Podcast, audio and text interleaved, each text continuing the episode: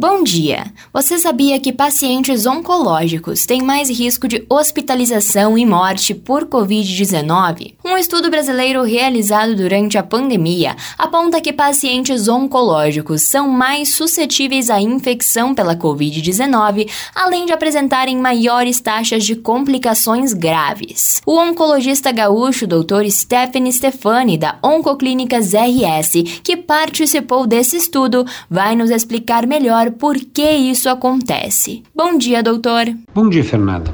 Prazer falar contigo, com os ouvintes. Então, doutor, explica melhor pra gente. Por que os pacientes oncológicos são mais suscetíveis à infecção pela Covid-19? É, realmente, os dados que nós conseguimos levantar, primeiro, eles partiram de uma base muito grande de informação. São mais de 37 mil pessoas hospitalizadas na rede privada do Brasil. Fato é, usamos a rede privada porque ela é uma representação muito clara de pessoas que têm acesso rápido, mais rápido pelo menos, a hospitais e as informações estavam mais bem construídas. Mas o que, que acontece? Nós identificamos antes da época de começar a vacinar que existia um número maior de pacientes com câncer que acabavam usando o sistema por conta de Covid. E ao mesmo tempo eram pacientes mais graves. Mesmo que não houvesse uma mortalidade maior nesses pacientes quando internaram, isso era uma coisa boa, mesmo após a alta, esses pacientes tinham mais chance de morrer, tanto do câncer quanto do Covid. Existem várias explicações para isso. O sistema imunológico de um paciente oncológico e a tempestade imunológica por pacientes de Covid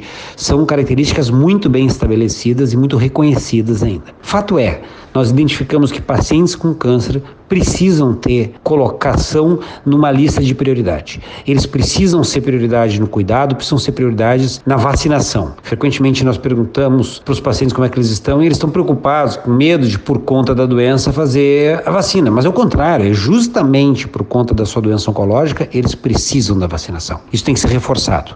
A próxima etapa da investigação justamente vai ser essa: verificar quanto que isso pode ser modificado por conta de acesso à vacina na grande maioria das pessoas mais velhas já, que obviamente é a predominância do paciente com câncer. Esses dados foram apresentados no Congresso Internacional de uh, Farmacoeconomia e Estudos de Desfecho e a repercussão foi muito interessante, porque é raro ter estatística com tanta gente e tão rápida de se extrair. Para você ter uma ideia, pacientes com presença de câncer anterior, eles tinham mais ou menos 35% de chance de precisar ser uh, internados. Portanto, era um número importante, que um acompanhamento de 12 meses era um número muito alto de pacientes que acabavam internados quando tinha Covid. E o que era bem menor, pacientes quando tinham, não tinham história de câncer, isso caía bastante. Em 12 meses, nessa estatística comparando idades, esse número despencava, era menos de 20%. De qualquer forma, quando tinham alta, independente de estar bem do câncer ou não, esses pacientes com história de Covid também tinham mais chance de evoluir para a morte, ter complicações fatais. E tudo isso tem o objetivo claramente de não assustar as pessoas, mas deixar claro que ele merece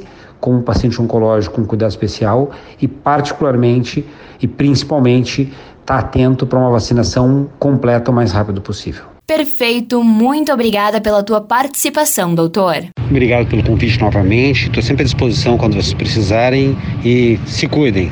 Um abraço a todos. Esse foi o quadro Viva com Saúde de hoje, da Central de Conteúdo do Grupo RS com Fernanda Tomás.